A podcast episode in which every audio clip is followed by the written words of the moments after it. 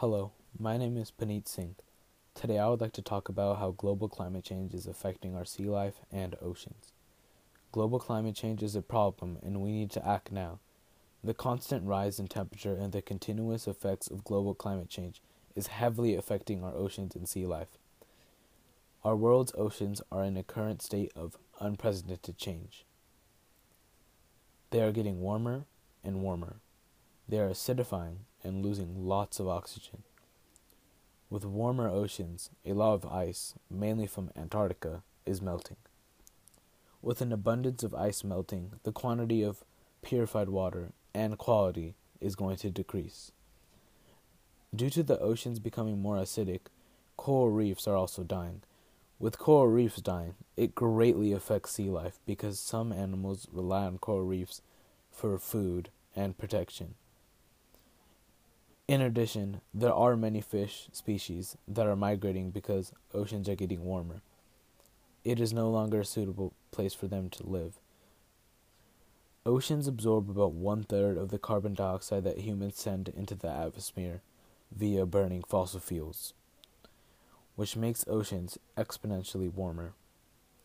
Our sea levels will also exponentially rise, which is not good for the local seaside towns and cities that live close to the ocean. Many of the sea animals that these towns feed off might not even be alive because they might die due to the global warming issues that are making the ocean warmer. The issues that climate change is causing is bad, but the problem is that we aren't doing anything to stop it. Most people don't really pay enough attention to what is happening to our oceans, that if we don't do anything, there will be a lot of sea life that will be lost. And once it is lost, we won't be able to do anything. Another big part of climate change affecting our oceans is the fact that there has been recent studies that an event called coral bleaching has been happening to coral reefs.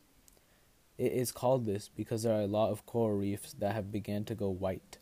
Ever since 1990, there has been many coral bleaching events ever since the Industrial Revolution sparked. The amount of carbon dioxide emissions had increased, causing a lot of coral reefs to go white, which is a sign of death for them. If coral reefs die, then a lot of sea life that depends on coral reefs will also die, because the sea life need the coral reef for shelter and food. A lot of sea life will die, and a lot of oceans are going to get warmer, but what is even worse is that warmer oceans will cause the amount of water evaporating in the air to increase significantly. This is not good, because when more water evaporates, it can produce heavy precipitation. This could lead to deadly storms, which can cause people to having to migrate, having to go to different cities, lose their homes and jobs, which is just not good.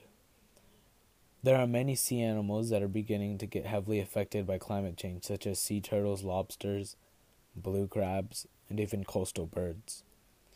Most of these sea creatures were forced to migrate because of the absurd amount of heat temperature in the water, and the fact that coral reefs were affecting animals and food supply.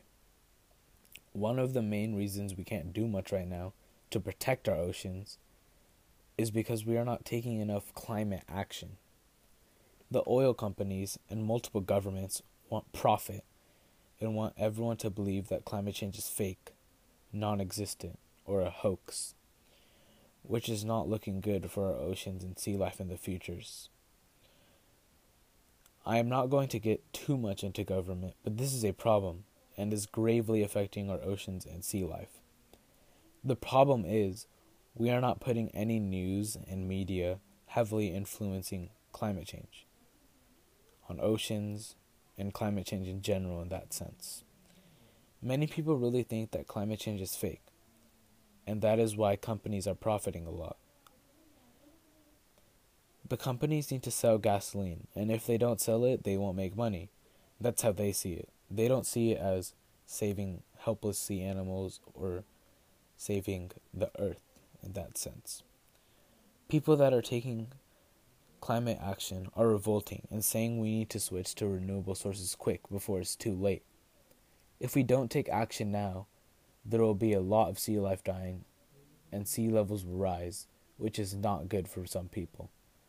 Most marine biologists' biggest concerns are those regarding climate change, and they say if we don't start switching to renewable energy and lower our carbon emissions, sea life and human life will be in grave danger.